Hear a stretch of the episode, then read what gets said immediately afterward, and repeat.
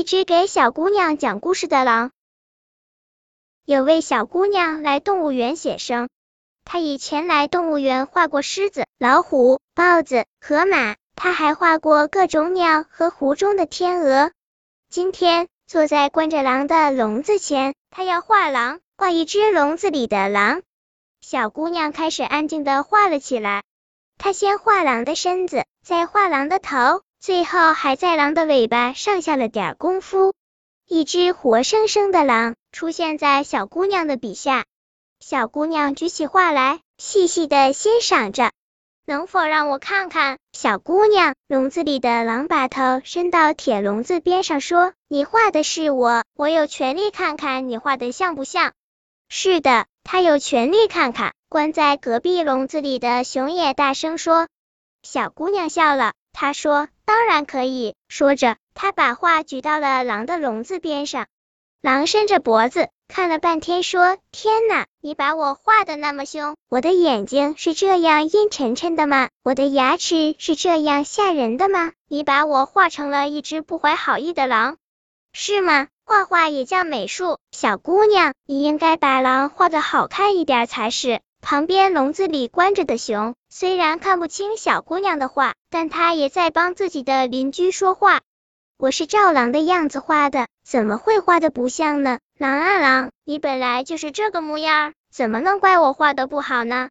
说完这话，小姑娘又把画送到旁边笼子前，请熊再仔细看看。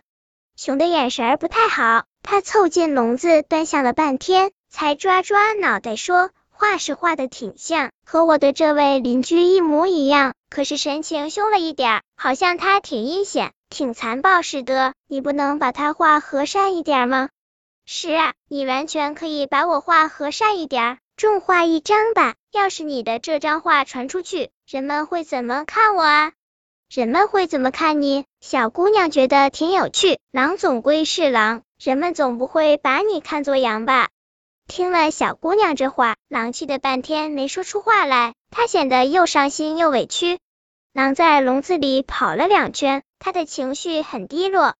过了半天，狼叹了一口气说：“这事都是让一些嘴巴很坏的人搞糟的。”这是什么意思？小姑娘和熊一齐惊奇的问：“你们不都知道吗？德国有对叫格林的兄弟俩，专靠编童话故事糊弄小孩。”最讨厌的是他们编的那个小红帽，多少年来大人小孩都在讲这个故事。就在前几天，还有一个小男孩来到我的笼子边上，问他妈妈：“这个就是把小红帽和他外婆吞下肚子的狼吗？”岂有此理！狼气愤的嚎叫起来：“你瞧瞧我的肚子，这里面装得下一个戴红帽子的孩子和一个老太婆吗？”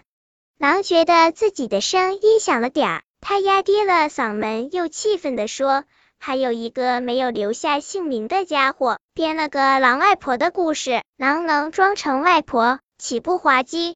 这时，熊也生气了，他很同情地说：“不错，不错，那些吃饱饭挖空心思编故事的作家进湖州，总是把我们熊说成是不动脑筋的大笨瓜，什么笨熊、傻熊、呆熊，我看他们自己才傻的可以。”狼见熊也帮他说话，挺得意。这时小姑娘不再吭声，狼以为她被说服了，就瞧着小姑娘说：“画吧，重画一张吧，画一只真正的狼，一只亲切和善的狼。”小姑娘在低头沉思。狼走到笼子的另一头，凑近他的邻居，轻声的问道：“该熊不？熊先生，你知道小姑娘最喜爱什么？怎样才能让小姑娘高兴？”熊说。听说小姑娘们都爱听故事，你说点故事给小姑娘听听，也许她会改变主意。狼一听乐了，他满脸堆笑的说：“我怎么忘了？我怎么忘了？我有一肚子的故事呢。”狼坐在靠近小姑娘的地方，拍拍自己的肚子说：“我肚子里的故事太多了，随意挑两个给你讲讲吧。”有一天，那时候我还在森林里过着自由自在的生活。有只小兔子在树林里捡蘑菇，小兔子捡了好多好多的蘑菇，它一面吃着，一面蹦蹦跳跳。我不忙捉它，让它吃得饱饱的，这样它跑不快，我可以很容易的逮住它，等小兔子吃饱了蘑菇，我猛扑过去，小兔子撒腿就跑。小兔子跑过一棵大树下的时候，我瞧见树枝上有只胖胖的小松鼠在打盹儿。我使劲一撞树，树上的那只小松鼠掉了下来，正巧砸在小兔子的脑袋上。我冲上前去，一下子抓住了两个笨家伙。这一天的午餐，我吃了烤兔子，还吃了炖松鼠，那个美味。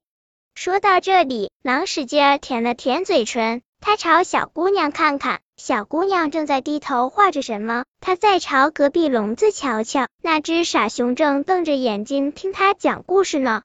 狼干咳一声，又讲下去。还有一次，我瞧见一只梅花鹿正在山坡下吃草，我知道论跑的速度，我不是梅花鹿的对手，我就跑到山坡上，往下一跳，正好骑在梅花鹿身上。等梅花鹿跑累了，我就对着它的脖子。行了，行了，别说了。这时，熊叫了起来，它捂着耳朵说：“不要听了，不要听了。原来你肚子里藏着的都是这样的故事。你说的那么得意，原来你就是一只又残暴又阴险的狼。两位格林先生没有说错，你完全吞得下小红帽和他的外婆。你是一只比狼外婆还要凶残的狼。”熊接着不好意思的说：“那些作家也没写错，我是一只傻熊，一只笨熊，一只挺容易上当受骗的熊。”这时，那个小姑娘抬起头来，她把自己刚画好的一幅画举了起来。那画上有只狼，有只张大嘴巴、又凶残又奸诈又装腔作势的狼，正给一个小女孩讲故事。这幅画的题目就叫。一只给小姑娘讲故事的狼。熊看着这幅画，说：“棒极了，我的邻居就是这模样。”本篇故事就到这里，喜欢我的朋友可以点击订阅关注我，每日更新，不见不散。